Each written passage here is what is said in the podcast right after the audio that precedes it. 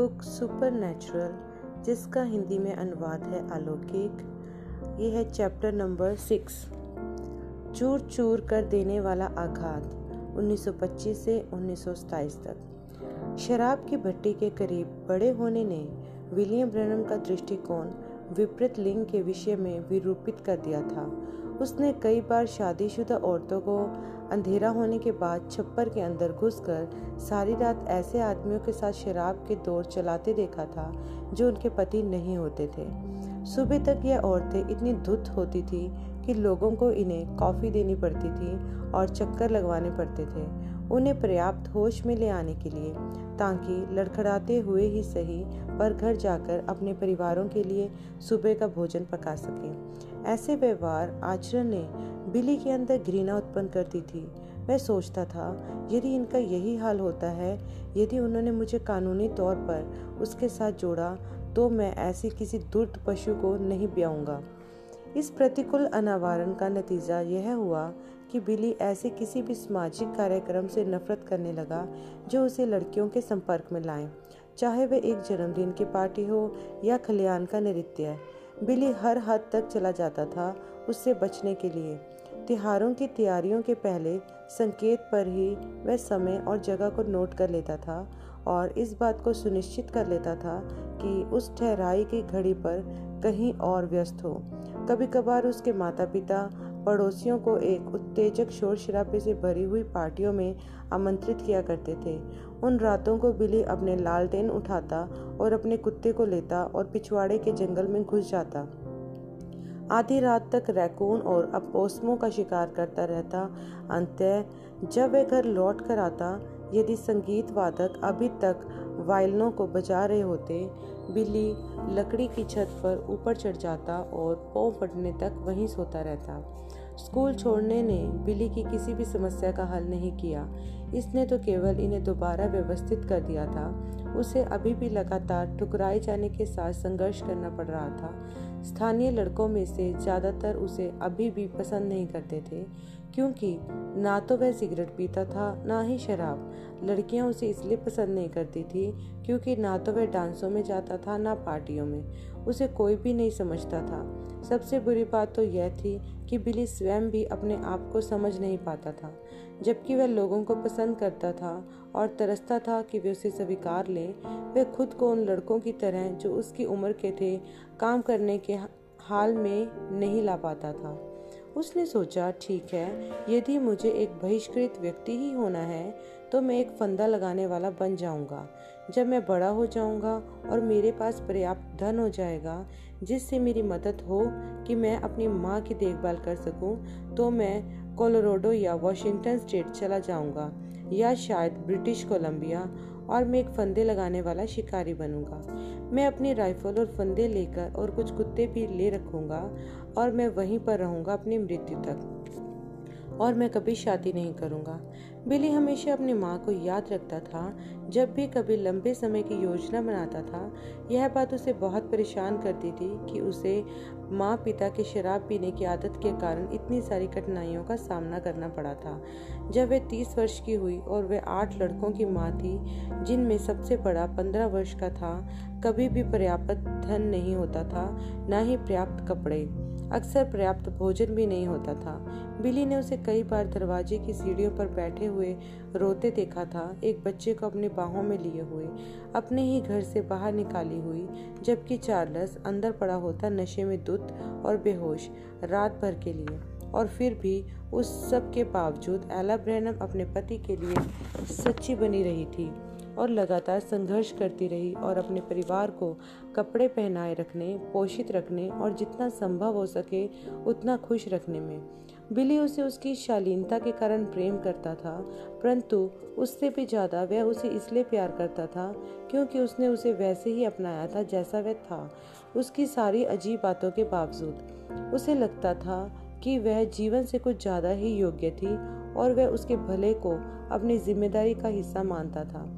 उसका उदाहरण बिली को आशा देता था कि दुनिया में और भी शरीफ स्त्रियाँ होंगी। लगभग 1926 के आसपास एक नई लड़की शहर में आकर रहने लगी। जिमी पूल की स्त्री मित्र के साथ, जिसकी दोस्ती हो गई, क्योंकि जिमी और बिली बड़े अच्छे दोस्त थे। बिली की मुलाकात इस नई लड़की के साथ जिमी के घर पर हो गई। उसकी खूबसूरती ने इसे चका चाँद कर दिया। वह यह सोचता था कि उसकी आँखें कबूतरी जैसी हैं, दांत ऐसे सफ़ेद जैसे कि मोती और गर्दन इतनी सुंदर जैसे हंस। जब जिमी ने उससे उसकी मुलाकात करवाई तो उस लड़की ने आँखें चपकाई और मोहित करने वाले अंदाज के साथ बोली, कैसे हो बिली? इतना ही काफ़ी था, बिली को फंस गया, बिली फंस गया। आगे चलकर जिमी ने बिचौलिए का काम किया। मुझे लगता है कि वह तुम्हें पसंद करती है बिली। बिली अंदर ही अंदर पिघलते हुए बोला, तुम्हें वाकई में ऐसा लगता है? निश्चय ही वह करती है। मैं बताता हूँ, क्यों ना हम लोग एक दोहरी मुलाकात सैर सपाटे पर चलते हैं। हम लोगों ने मेरे पापा की पुरानी फोर्ड में सैर पर ले चलेंगे। मतलब यदि मैं उस चीज़ को चालू कर सकूँ तो? मुझे नहीं पता, बिली ने घबरा कर बोला। निश्चय ही, हमारा बहुत बढ़िया समय रहेगा, लेकिन हमें कुछ रोकड़े की ज़रूरत होगी। तुम कितना पैसा निकाल सकते हो? बिली झिझका। फिर उसने तय किया कि यदि वे अति सुंदर कन्या वाकई में उसे पसंद करती है तो फिर उसे थोड़ा खर्च तो करना ही पड़ेगा। मेरे पास तीस सेंट ही है। इस बात से जिमी खुश हो गया। बढ़िया, मेरे पास पैंतीस सेंट है। इतना तो काफ़ी हो जाना चाहिए पेट्रोल भरवाने के अलावा हमें उनको कोई पेय या आइसक्रीम या कुछ और भी दिलवाना होगा। बिली को एक विचार आया, जिससे उस लड़की पर, बिली का प्रभाव और अच्छा पड़ जाए। मालूम क्या? जिमी, क्या, क्यों ना तुम गाड़ी चलाओ और मैं खरीदारी कर लूँगा? मुझे तो ये ठीक लगता है। उनको पीछे पहिया जैक पर ज़मीन से ऊपर उठाकर इंजन को दर्जन बार हैंडल घुमाकर चालू करने का प्रयत्न करना पड़ा था। इससे पहले कि वे पुरानी टी मॉडल की फोर्ड चालू हो पाती। जिस समय तक वे अपनी लड़कियों को साथ ले पाए थे, तब तक सूर्यास्त हो चुका था। बिली और उसकी लड़की पीछे वाली सीट पर बैठे, हमेशा से ही शर्मिला। बिली उतनी ही दूर सरक कर सुकड़ा बैठा था जितना वह बैठ सकता था, जबकि वह लड़की दूसरी ओर। वह यह आशा कर रहा था कि बीच का ये फासला और अंधेरा उसके गंदे कपड़ों को ढांक लेगा। छत खोल कर वे चांदनी से रोशन भारी सड़कों पर धीरे धीरे चले जा रहे थे, किसी खास जगह की ओर ना जाते हुए। आगे की सीट पर जिमी और उसकी मित्र ही सारी बातचीत कर रहे थे। बिली चुपचाप बैठा था, कनखियों से अपनी लड़की की झलकती ले झलके लेता हुआ। वह यह सोच रहा था कि इस चांदनी में वह कितनी तेजवान प्रतीत हो रही थी और उसका दिल गर्व से फूला जा रहा था कि ऐसी सुंदरी उसके साथ बाहर जा रही थी। शायद सारी लड़कियाँ खराब नहीं होती हैं। उस लड़की ने उसकी ओर देखा और मुस्कुरा कर कहा, यह एक प्यारी रात है है ना? बिली बोला, जी मैम। सिकामोर गार्डन में आज रात एक नृत्य पार्टी है। उसने कहा, चलो, वहाँ चलते हैं। बिली कड़क होकर बोला, नहीं मैम, मुझे नहीं लगता कि मैं वहाँ जाना चाहूँगा, मैं नृत्य नहीं करता। वे कुछ और देर तक शहर की बाहरी सड़कों पर घूमते रहे, जब तक कि वे सड़क किनारे की एक रोज़मर्रा के सामान की दुकान तक ना पहुँच गए। बिली और जिमी ने पहले से ही सारी योजना बना रखी थी कि वे क्या कैसे करेंगे। बिली ने खखार खखार कर अपना गला साफ़ किया, जिमी, मुझे कुछ प्यास सी लग रही है, तुम्हें नहीं लगता कि हम लोगों को यहाँ रुकना चाहिए? अच्छा विचार बिली जिमी ने सामने ले जाकर गाड़ी रोक दी और फिर कहा, मैं अंदर जाकर हम सबके लिए कुछ खाने पीने को ले आता हूँ। यह भी नाटक था, क्योंकि जिमी के पास तो एक धेला भी नहीं था। उन्होंने 25 सेंट तो खर्च कर दिए थे दो गैलन पेट्रोल भरवाने में, जिसके बाद सिर्फ़ बचे 40 सेंट, जो बिली ने अपनी जेब में संभाल कर रखे हुए थे। बिली बोला, तुम परेशान मत हो जिमी, मैं ले आता हूँ। सैंडविचों की कीमत थी एक निकल पाँच सेंट का एक चार बड़े बड़े हैम के सैंडविच, जिसमें दबा दबा कर ढेर सारी प्याज भरी थी। बिली के पास बस इतने ही पैसे बचे थे कि चार कोक और खरीद ले। उन्होंने कार में ही खाया पिया। झिंगरों की आवाज़ और रात की ठंडी हवा का आनंद उठाते हुए। बिली को अच्छा लग रहा था, यह लड़की वाकई में उसे पसंद करती थी। आज की रात वह भी गैंग का हिस्सा था, वास्तव में कुछ महत्ववान। उन्होंने अपनी अपनी कोक समाप्त की और बिली शीशे की बोतलों को लेकर वापस दुकान में चला गया, ताकि जमा किए हुए पैसों को वापस ले आए। जब वह निकलकर वापस आया, तीनों कार में बैठकर सिगरेट पी रहे थे। बिली को तो अपनी आँखों पर विश्वास ही नहीं हो रहा था। उसकी लड़की, वह प्यारी सी नन्ही लड़की, सिगरेट पी रही थी। वह पीछे सिर झुकाकर अपनी नाक से धुआँ छोड़ने लगी। बिल्ली का जी खराब हो गया। वह पीछे की सीट पर जाकर धम से बैठ गया। उसकी लड़की ने पूछा, क्या तुम सिगरेट लोगे बिल्ली? जी नहीं मैडम, उसने मुँह फुलाकर कहा, मैं सिगरेट नहीं पीता। वह खिसिया गई, बिल्ली ब्रैनम, तुम्हारे साथ मामला क्या है? पहले तुम मुझे बताते हो कि तुम नृत्य नहीं करते। अब तुम बता रहे हो कि तुम सिगरेट नहीं पीते। तुम्हें अच्छा क्या लगता है? मुझे शिकार करना और मछली पकड़ना अच्छा लगता है। कितना नीरस है। उसने अपने ऊपरी होठ घिन के साथ बिचकाए। यह लो, बिली, इस सिगरेट का कश लगाओ और जरा जी कर दिखाओ। जी नहीं, मैडम, मुझे नहीं लगता कि मैं यह करना चाहूँगा। तुम्हारे करने, कहने का क्या मतलब है कि हम लड़कियों लड़कियों में तुमसे ज़्यादा हिम्मत है? वह अपेक्षापूर्ण ढंग से बोली। क्यों? तुम तो बहुत बड़े छोकरी नुमा हो। छोकरी नुमा इस भयंकर शब्द ने उससे भी ज़्यादा चोट पहुंचाई थी, जितना यदि उसके पैर पर उदबिलाव का फांसने वाला लोहे का शिकंजा ज़ोर से बंद हो गया। छोकरी नुमा, दर्द उसके दिल को अंदर तक झुलसा गया। छोकरी नुमा, वह यह नहीं है, वह तो बड़ा बुरा बिली था, शिकारी, फंदेबाज, लड़ाका। छोकरी नुमा, वह उसे अभी भी दिखाता है, सिगरेट मुझे देना जरा, उसने आज्ञा देते हुए बोला।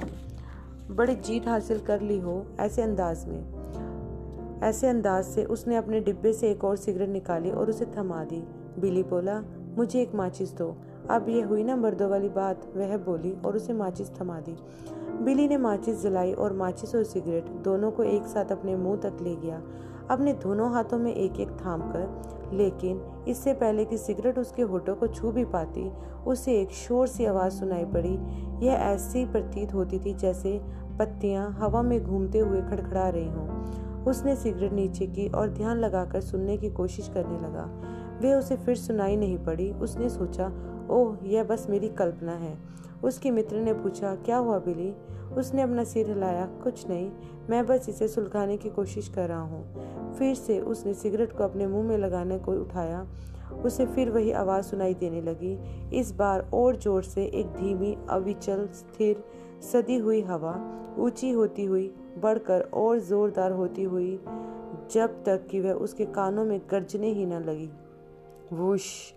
उसके हाथ मुँह से आधे रास्ते में ही ठिठक गए उसका दिमाग चिनार वृक्ष वाली उस गहरी आवाज़ की चेतावनी पर तीव्रता से वापस चला गया। ना शराब पीना, ना सिगरेट पीना और ना ही अपनी देह को किसी भी रीति से प्रागंदा करना। तुम्हारे करने के लिए एक काम होगा, जब तुम बड़े हो जाओगे। उसके हाथ कांपने लगे। माचिस जलती हुई उसकी उंगली तक पहुँच गई और उसने उसे गिरा दिया। फिर उसने सिगरेट भी गिरा दी। वह रोने लगा। उसकी लड़की उपेक्षा पूर्वक हंसने लगी। अब मुझे समझ में आ गया कि तुम एक छोकरी नुमा ही हो। क्रोधित, हताश और डरा हुआ, बिल्ली कार का दरवाज़ा धकेलते हुए खोल कर बाहर कूद गया और सड़क पर चल निकला रोते रोते जिमी कार चलाकर उसके पड़ोस में लाया। चल यार अंदर आ जा बिली। बिली सिर हिलाकर बोला नहीं जिमी मैं चलता रहा और चलता रहा। जिमी उसके साथ साथ चलता रहा। उससे कार में आ जाने की मिन्नत करते हुए। लेकिन उसी समय बिली की लड़की बेरहमी के साथ उसका मज़ाक उड़ाती रही। बिली ब्रैनम तुम बड़, बहुत बड़े छोकरी नुमा हो। मुझे तो लगा था कि तुम एक मर्द होंगे। बिल्ली सुबकते हुए बोला सोचता तो मैं भी यही था। फिर वह सड़क से हटकर एक मैदान में चला गया। जहाँ कार पीछे पीछे ना आ सके। वह मशीनी अंदाज में बढ़ता ही चला गया, जब तक कि वह एक पहाड़ी के ऊपर नहीं पहुँच गया, जिसे सड़क से देखा नहीं जा सकता था। फिर वह ज़मीन पर नीचे बैठ गया। चाँद की तरफ़ देखकर सुबकते हुए, मैं किसी के भी लायक नहीं हूँ, मैं दोस्त नहीं बना सकता। लड़कों में मैं एक काली भीड़ हूँ, कोई मुझे पसंद नहीं करता। मैं जी क्यों जी क्यों रहा हूँ? फ़ायदा ही क्या है? ओ, यदि कोई तरीका होता कि मैं यहीं मर जाता और इस सब का अंत कर पाता, मैं इस अजीब चीज़ का कैदी हूँ और मेरी मेरी समझ नहीं आता कि क्या करूँ। वह तब तक सुबकियाँ लेता रहा जब तक उसकी भावनाएँ समाप्त ही न हो गई। फिर वह बस वहाँ बैठा रहा, चाँद को देखते हुए, इतना मृत महसूस करते हुए, जैसा कि वह एक बेजान पत्थर था अंतरिक्ष में। अचानक उसे कोई बहुत ही अजीब चीज़ महसूस हुई, जैसे कि उसकी त्वचा पर कोई दबाव पैदा करता सा स्पर्श हो। उसे यह विचित्र अलौकिक अनुभूति हुई कि वह अकेला नहीं है। अपनी सांसों को थामे हुए वह ध्यान से सुनने लगा, कोई आवाज़ सुनाई नहीं दे रही है। उसने चाँद की रोशनी में नहाए मैदानों में निगाहें दौड़ाकर सब जगह देखा। कोई भी दिखाई नहीं पड़ रहा था और फिर भी बिली को वह कोई ना कोई चीज़ ऐसी महसूस हो रही थी जैसे उसके बहुत ही करीब सट कर खड़ा हो। उसकी रीढ़ की हड्डी ऊपर तक सिहर गई। बुरी तरह डर कर वह घर की ओर दौड़ गया। ऐसे ऐसे अनुभवों के द्वारा बिली को यह समझ में आ गया था कि उसका जीवन सामान्य से काफ़ी हटकर है। गरीबी के अलावा भी कई कारणों से अजीब अजीब घटनाएँ बार बार होने लगी, जो उसके लिए स्ताव ही था। जैसे कि एक बार वह जा टकराया था एक भाभी बताने वाली से। वह और जिमी पूल एक मेले में थे और बीच वाले रास्ते पर टहल रहे थे। उन मुनादी करने वालों की सुनते हुए, जो विभिन्न खेलों और प्रदर्शनों की खूबियों का बखान कर रहे थे। दोनों लड़के एक भाभी बताने वाली के तंबू में सामने से गुजरे। उस तंबू के पल्ले के बाहर एक बंजारन स्त्री खड़ी थी।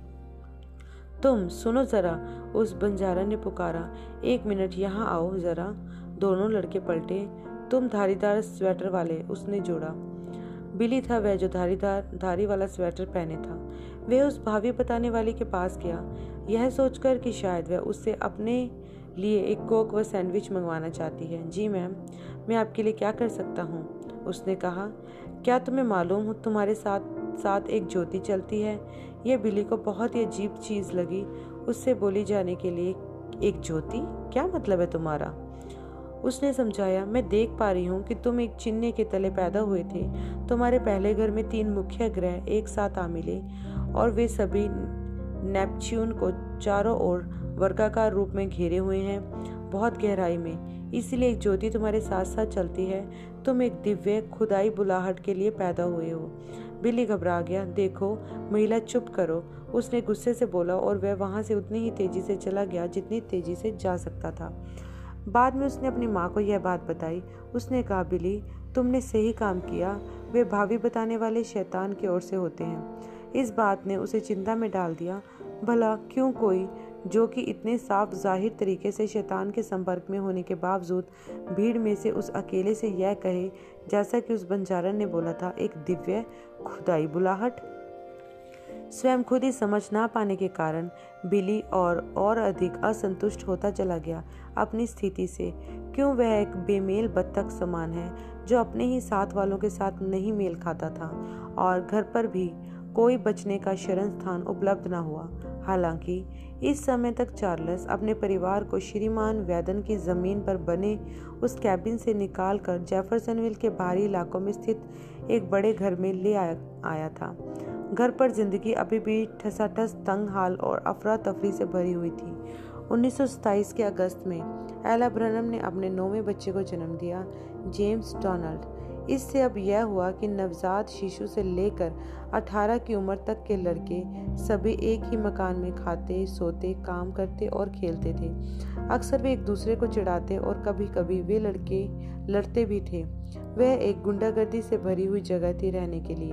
हमेशा की तरह, बिली को अपनी सबसे बड़ी शांति, शिकार करने और मछली पकड़ने और बस अपने कुत्ते फ्रिट्स के साथ जंगल में घूमते रहने में प्राप्त होती थी। उसे समझ में नहीं आता था कि उसे जंगल इतना पसंद क्यों थे।